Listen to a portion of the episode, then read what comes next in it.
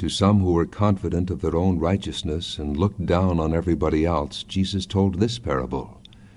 Two men went up to the temple to pray, one a Pharisee and the other a tax collector. The Pharisee stood up and prayed about himself. God, I thank you that I am not like other men, robbers, evildoers, adulterers, or even like this tax collector. I fast twice a week and give a tenth of all I get. But the tax collector stood at a distance. He would not even look up to heaven, but beat his breast and said, God, have mercy on me, a sinner. I tell you that this man, rather than the other, went home justified before God. For every one who exalts himself will be humbled, and he who humbles himself will be exalted. The text that we're looking at today is found in Luke 18 9 through 14. And uh, it's, a, it's a short text. And Luke, as the writer, is calling this a parable. Now, a parable is a, is a specific method that Jesus used in teaching while he was here on this earth. He used several different methods, but this was a very popular method that he used. And uh, the word itself, parable, means to lay alongside. So he's actually using some illustrations from common life, practical life, and he's using these illustrations in order to help us understand the kind of value of, that we ought to place on our lives and the sort of principles that we should adopt in, in our thinking, and in our lives. So he used, Jesus used uh, something between 30, 35 to 46 parables. Now that the number depends upon what everybody calls a parable. Luke identifies this parable and some of the other writers identify their parables by, by calling them that. But sometimes there, an illustration is given and it's not called a parable, so that's why we have a discrepancy between the number 35 and 46 of these particular types of teaching arrangements. Regardless of that, the, the parable was a, used a simple but a profound principle that illustrates common activities and even sometimes common attitudes as we'll see in this one. The parables were taken from uh, daily activity, uh, from, agri- from the uh, agricultural activities of individuals, like a sower who went forth to sow in Luke and in Matthew chapter 13, another text. Sometimes it, it uses the illustration of an individual who did something that's very interesting to us and very important, like the Good Samaritan in Luke chapter 10. That's called a parable. Sometimes parables are used to illustrate the foolishness of our behavior, like the uh, foolish rich man in Luke chapter 12, who uh, was doing so well. He said, I'll tear down my barns and I'll build, build bigger barns, but he made no provision for his eternal destination, and so he's called a foolish rich man. Then there's the parable of the prodigal son. It's taken from activity of family activity. And this, this young man wanted everything that his father had in his inheritance. He wanted it then, and he went into a far country, and he spent it all on foolishness. Sometimes the parable involves fishermen. Sometimes it involves housekeepers. Sometimes shepherds. Sometimes business people. But in all of these, in all these parables, the illustration is given to help us understand and appreciate more the practical aspects of the teachings of God in our lives. This parable takes place in the temple. Now, the temple at that time, and we need to understand this before we go too much further, the temple at that time was taken from the original pattern of the one that was built by Solomon in the city of Jerusalem, in the city of David, as it's called, on Mount Zion. Now that's where Solomon built the temple. That, that temple was destroyed, and the people were carried into Babylonian captivity. And then after that, there was a return to the city of Jerusalem and a rebuilding of the temple under the leadership of Ezra and Nehemiah and, and the Maccabees. And that temple was rebuilt about 400 years before Christ. And then that one was destroyed. And Herod built another temple, and the temple that we're looking at at this point was the one that Herod built, and it took him about 46 years. So he started before Jesus was born up until the time after he was here on this earth for about 30 years. Uh, that, that temple was built by Herod the Great, and it was a magnificent edifice. The idea was that people thought that they could get closer to God by going to a place like this, an edifice like this, to pray. Now we have to be careful. This parable is not telling us we need to go to a certain place to pray. It's telling us that these two men did that because they thought that's where they had to be. Now, later on, after Jesus rose from the dead, that changed. Although we find people, even after the time of the resurrection of Jesus and the beginning of the church, that there were people who still placed too much emphasis on going to that place to pray. Now, while Jesus was here, when he first started out in his public work at about age 30, he ran across a woman in Samaria at a well. And the, this woman said, said, Sir, this, we, we, our fathers taught us that the, in this mountain we ought to worship God, but you say at Jerusalem. And Jesus said, The time will come when neither at this mountain or at Jerusalem will men worship God, for God wants people to worship Him in spirit and in truth. So you don't have to go to a certain place in order to pray. These men were still under that illusion that they should go to that place to pray. So a Pharisee and a publican, both of these men were religious minded. They were concerned about God, they were believers in God, and they felt that in order for them to be heard by God, they had to go to the place where they thought they could find God. Later on, Stephen will say in Acts chapter 8 that God dwells not in temples made with hands. So when we think about praying, sometimes we erroneously think that we have to go to a certain place to pray, where in fact, any place you are, you can pray. You don't have to go to a desolate place or at a mountaintop or at a desert or even to a temple or an edifice or a church building to pray. God will hear your prayers if you approach Him in the Spirit and in truth. Now, it would be a gross mistake also when we look at this text because the text says that the, that the parable was for those who trusted in themselves and despised others. The text talks about a publican and a Pharisee. It would be a gross mistake on our part to believe that Jesus is wanting us to be able to identify a Pharisee with a Pharisaical attitude by this text. This text is talking about what I feel and what I think, not what I think you think. And matter of fact, we're not even sure that the publican could hear what the Pharisee was saying. He's talking to the Pharisee and he's saying, here's the Pharisee saying with, within himself.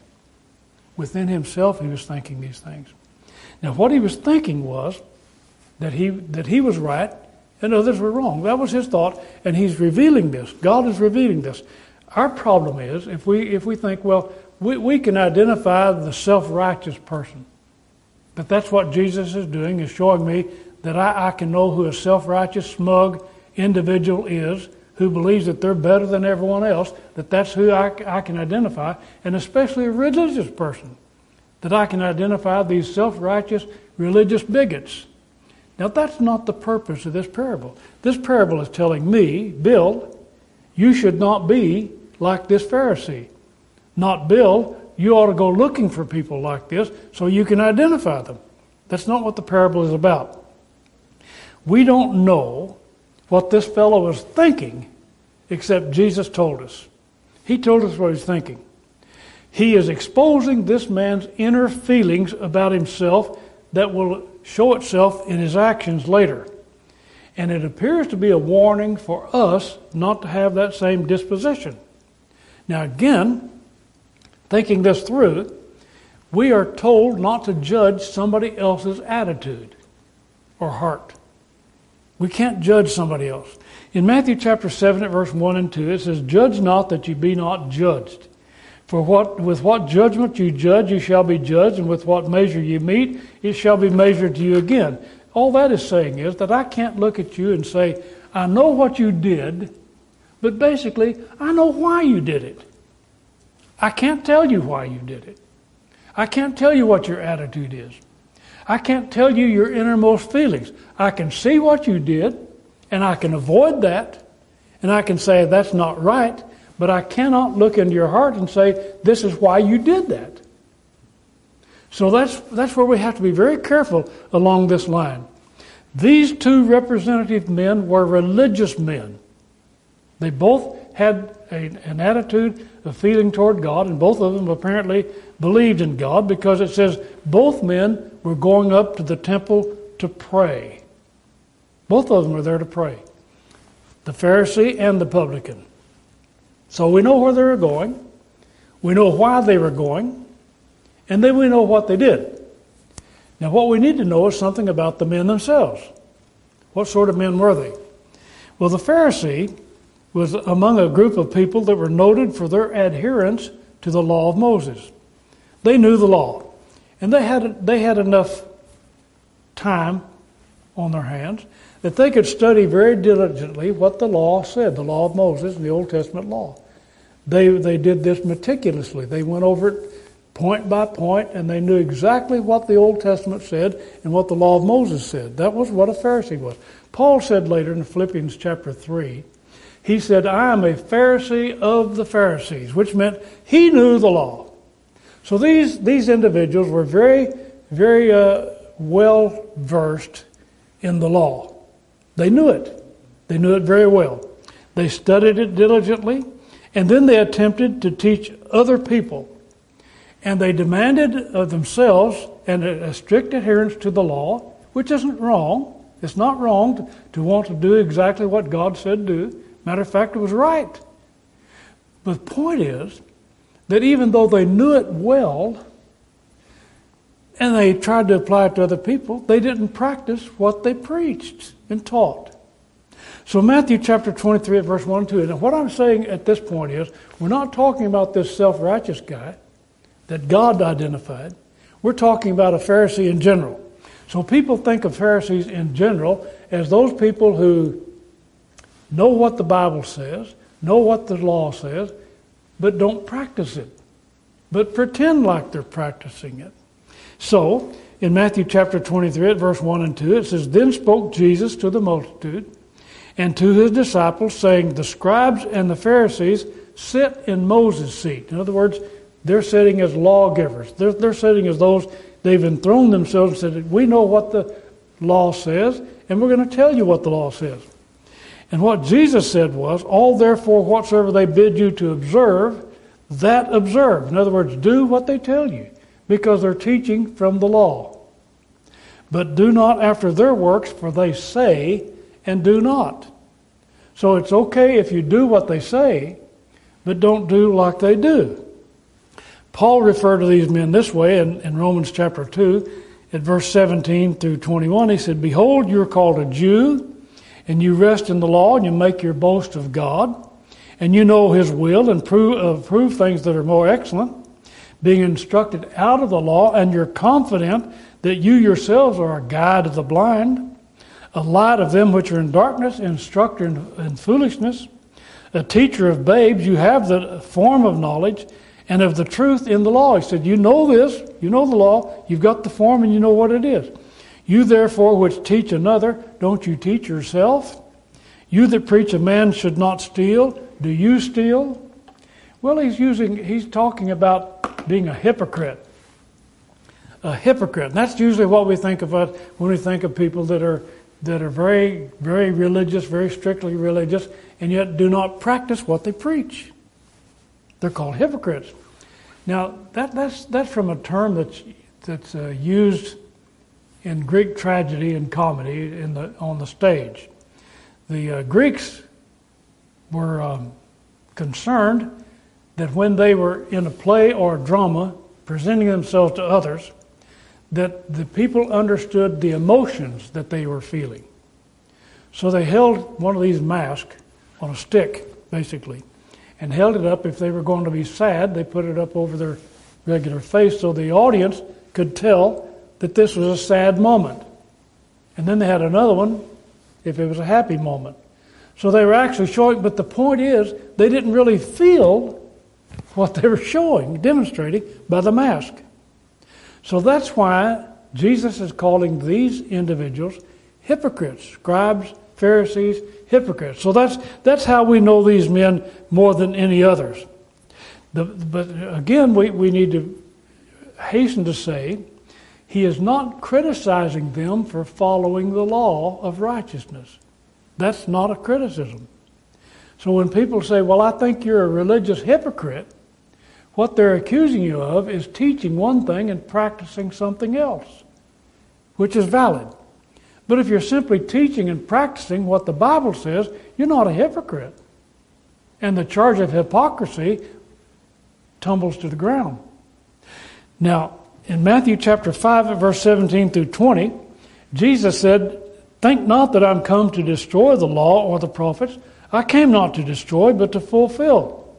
For verily I say unto you, till heaven and earth pass away, one jot or one tittle shall in no wise pass from the law, till all be fulfilled.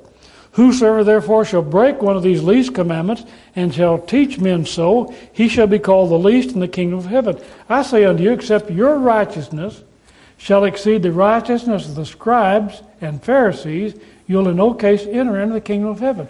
So he's saying your righteousness, which is justness, has to exceed that of the Pharisees and scribes. What does he mean? You cannot be a hypocrite. You cannot believe something and teach something and practice something diametrically opposed to that. He, he, he uh, taught that while he was here, and those who heard him teach later would teach the same thing. James said in James chapter 2 at verse 10 and 11, he said, Whosoever shall keep the whole law and yet offend in one point, he is guilty of all. He that said, Do not commit adultery, said also, Do not kill. Now, if you commit no adultery, yet if you kill, you are become a transgressor of the law. Now, this Pharisee that was there praying apparently didn't grasp that concept. He wasn't, he wasn't getting it. He assumed that he was capable of keeping the law. Not only that, but he was capable of keeping the law without a stutter step. That is, he wouldn't, he wouldn't miss anything. He would be able to do it all. So he said he wasn't, he wasn't a uh, adulterer. He, he didn't commit these things against the law. He didn't do these things. He said, as a matter of fact, he said, I even tithe everything that all that I all that I have. I tithe, and he said, and I uh, fast twice or three times a week. He said, I'm doing all these things. That wasn't the problem. That was not his problem. His problem was that he was confident of himself and he despised others. That was his problem. And that's what we have to keep in mind. This man was self righteous. He was self righteous. That was his attitude, not his action. He was trying to keep the law. That's not wrong. His attitude was, I am better than anyone else. I am better. Now, I want to, I want to remind you before we get too far along this line that it's not, in, not only in matters of religion that you can have this attitude, it's in a lot of areas. But let's just let's stay with the business that's before us, and that is in religion. What about the publican? Who was he? Both of these men came to pray. One man was uh, sold on himself and despised others. The publican, who was he? We read that term publican a lot in the New Testament. And it seems like it's always in, in some sort of vein where it's a man that you can look down upon. At least the Pharisees looked down upon him. And the, those who were in the state of Israel at that time, the Jews, who were prominent, looked down upon publicans.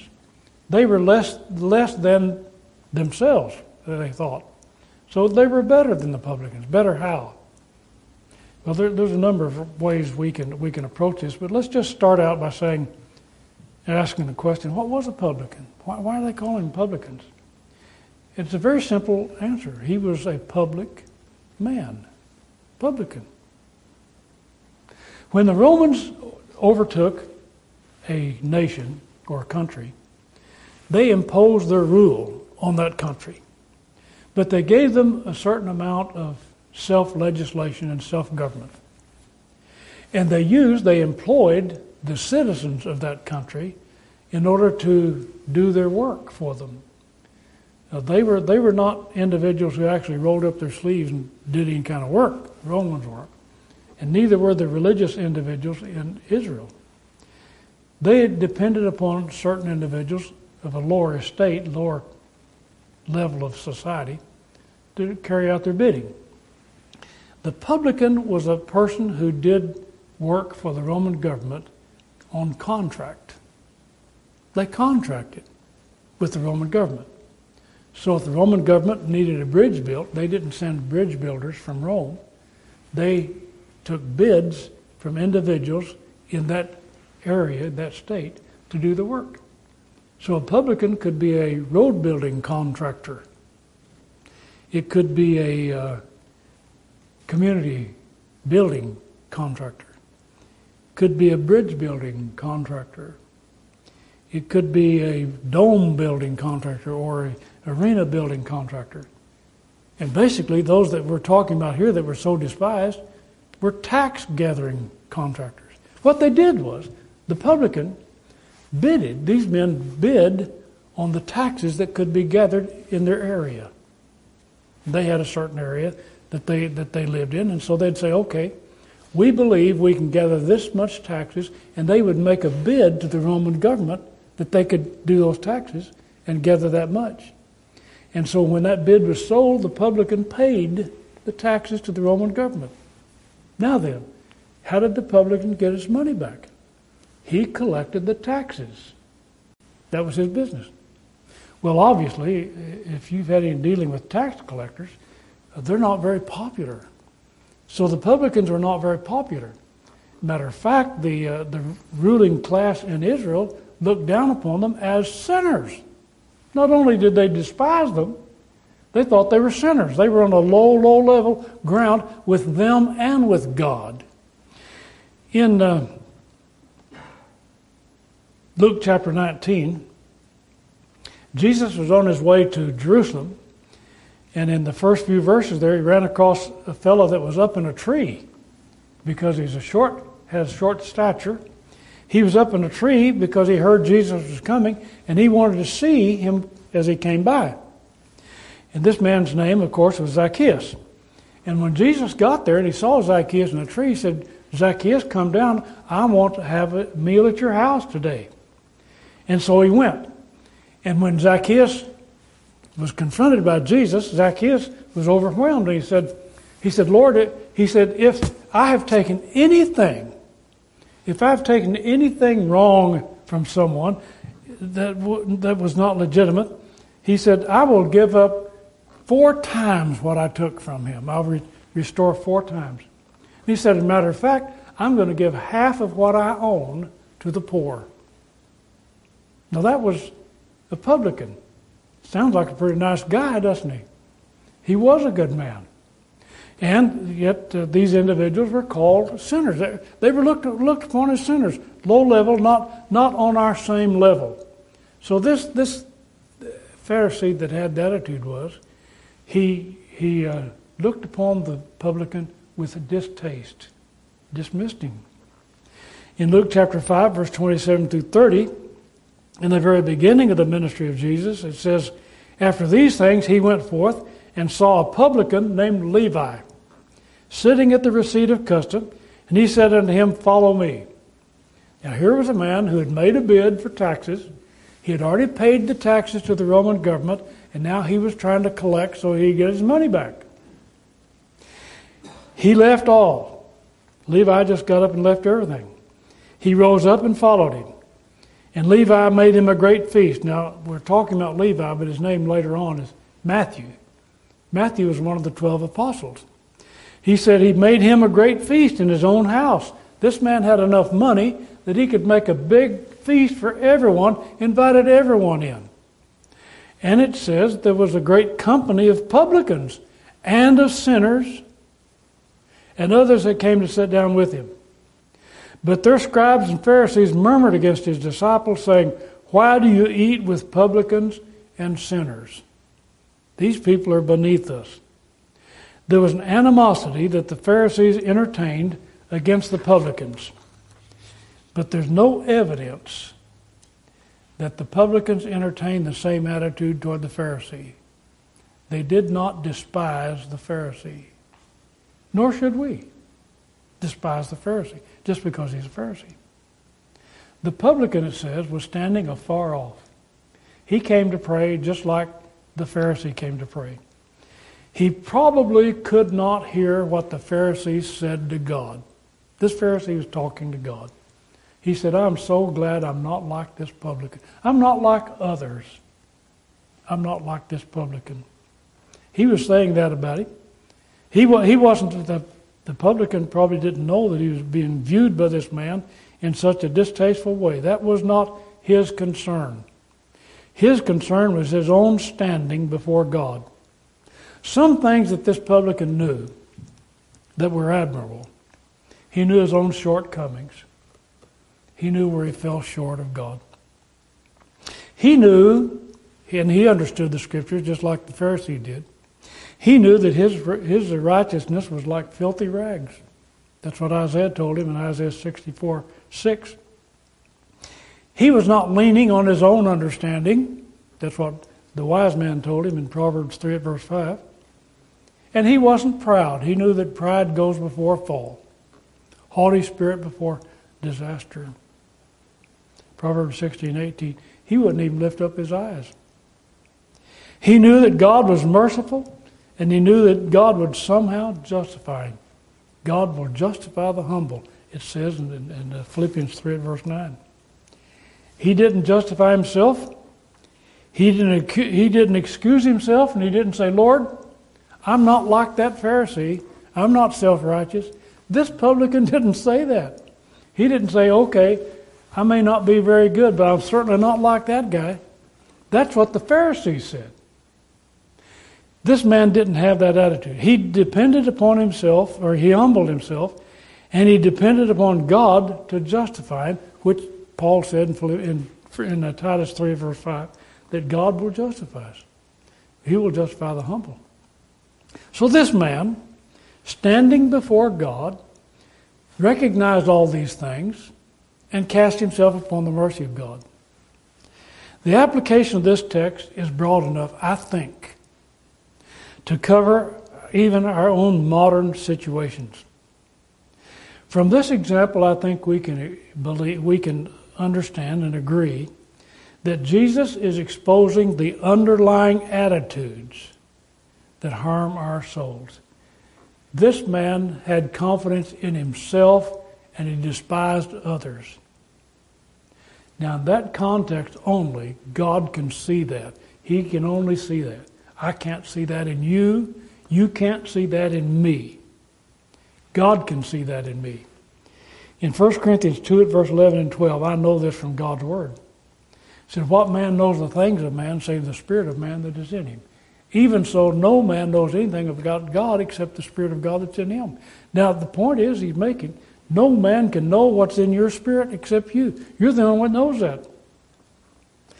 Other words describe this characteristic of uh, self righteousness that make it a despicable attitude, and, and we can make this, this application to ourselves. I can't judge you in this area. You can't judge me, but God can judge me. And as I look at the attitude that the Pharisee had, the attitude of self righteousness, the application that I must make is to myself, not to you, to myself. This term describes an attitude, or this parable describes an attitude that is uh, unappealing. It's unappealing to anyone.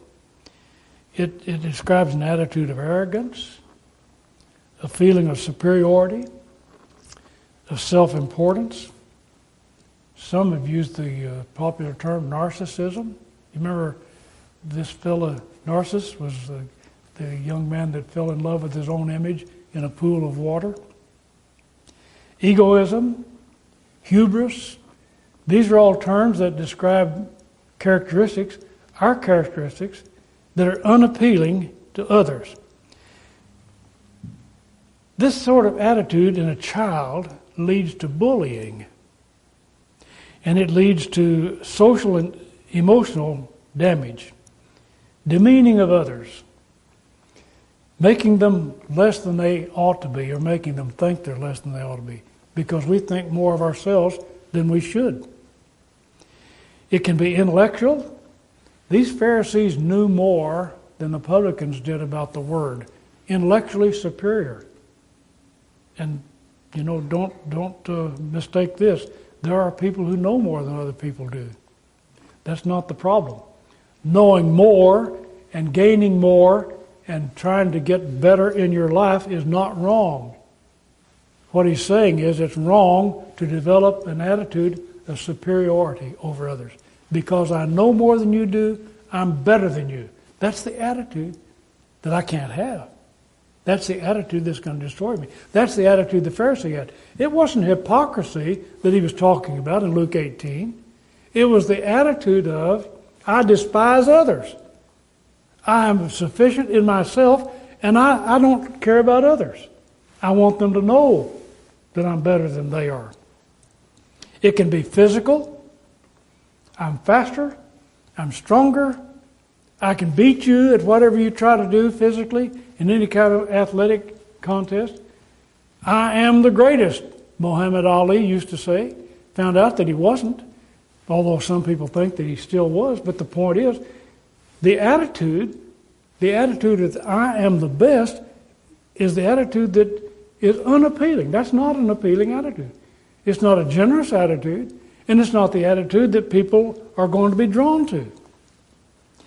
An an accepted behavior in the world arena today is blow your own horn because nobody else is going to blow it for you. That's the attitude. That's the attitude this Pharisee had, not self righteousness. That's not the problem. The problem was being better than someone else. I despise others. We are told that we are to be clothed with humility in Philippians chapter 2 at verse 3. Clothed with humility.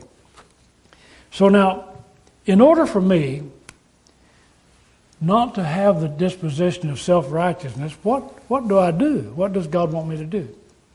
I may succeed in so many things, and you may. You may, you may excel beyond your wildest dream. But at that point, even though you excel above others, what should your disposition be? Now, if you say, I am better, I'm the best, and you are beneath me, then that's going to take away from any appeal or any generosity that people might feel toward you because of your accomplishments, basically. Jesus inculcates in the believer. You say, well, okay, I'm going to try to do my very best at whatever field I'm in. I want to do my best. If I'm, if I'm uh, studying to be a medical doctor, I want to be the best I possibly can be. And you should be. You should be. But the attitude you have as you get older, as you grow up in it, and as you accomplish it, the attitude you have should not be, I am better than you because I know more than you do. I know more. I'm a better person. I'm of more value than you are. These are the problems that Jesus is addressing here. I, I have a dismissal of others. He, he, he starts us out beginning. Jesus starts us out. Let's just say, how, how do I keep from doing this? When I, when I excel, when I, when I get better at what I'm doing than others, what should my attitude be? How can I keep from being arrogant? How can I keep from being prideful? How can I keep my ego in check? Well, the first thing that happens when you become a Christian is God reduces you to that of a babe, a child, an infant. He said, start all over again. You have to start all over again, and you have to have some different principles now when you grow up. So you become a, a babe in Christ. And then he says, as you start out, he says, what I want you to do is look at others like yourself. Do unto others as you would have others do unto you. Now, how does it feel if someone dominates you and then makes you feel small because of the domination. How do you feel? You say, Well, I'll, I'll just get better than they are, and I'll do that to them. No, that's not what he says. He says, he says, Do unto others as you would have others do unto you. Faith tells us that we are no better than anyone else. As a matter of fact, we are to consider others, Philippians chapter 2 at verse 3, better than ourselves. Consider ourselves, ourselves less than them. All of our abilities, and uh, I think I need to come to this one, probably should have come to this one first. All of the abilities I have, all the intellectual abilities I have, all the physical abilities I have, all the emotional abilities I have, come from God. They're not mine. So that will reduce me to a point of humility. I didn't, I didn't get my intellectual prowess because I was just better at everything that I did. I got it because God gave it to me to start with. He gave me that ability. If someone else doesn't have that same brain power that I have, it's not because of them or because of me. It's because that's what God has handed me as I started my life. And the same with physical strength. The same thing. The same with athletic abilities. The th- same thing with anything that we develop. We develop what God gave us to begin with. And we should be grateful to that, and should, if, if I'm going to keep from being arrogant about it and uh, despise others because they don't have the same ability that I have, then I have to recognize initially that all good and precious gifts come from God. Everything I have came from Him. And secondly, everything that I achieve and everything that you achieve has, has been based upon the efforts and the grace of others. If you are standing tall in whatever profession you're in, it's because you're standing on the shoulders of others. That's exactly why you are where you are. And they may be beneath you because they're holding you up, but they're not beneath you morally, they're not beneath you ethically, they're not beneath you in character, they're beneath you trying to prop you up and help you to do better. So all of our achievements are based upon what others have done and have gone before and have helped us in these areas. Now someone says, no, no, I pull myself up by my own bootstraps. Sure you did. Sure you did. That's, uh, that's an axiomatic. You can't do that. Somebody's helping you pull you up. Somebody's helping get you up and get you to stand.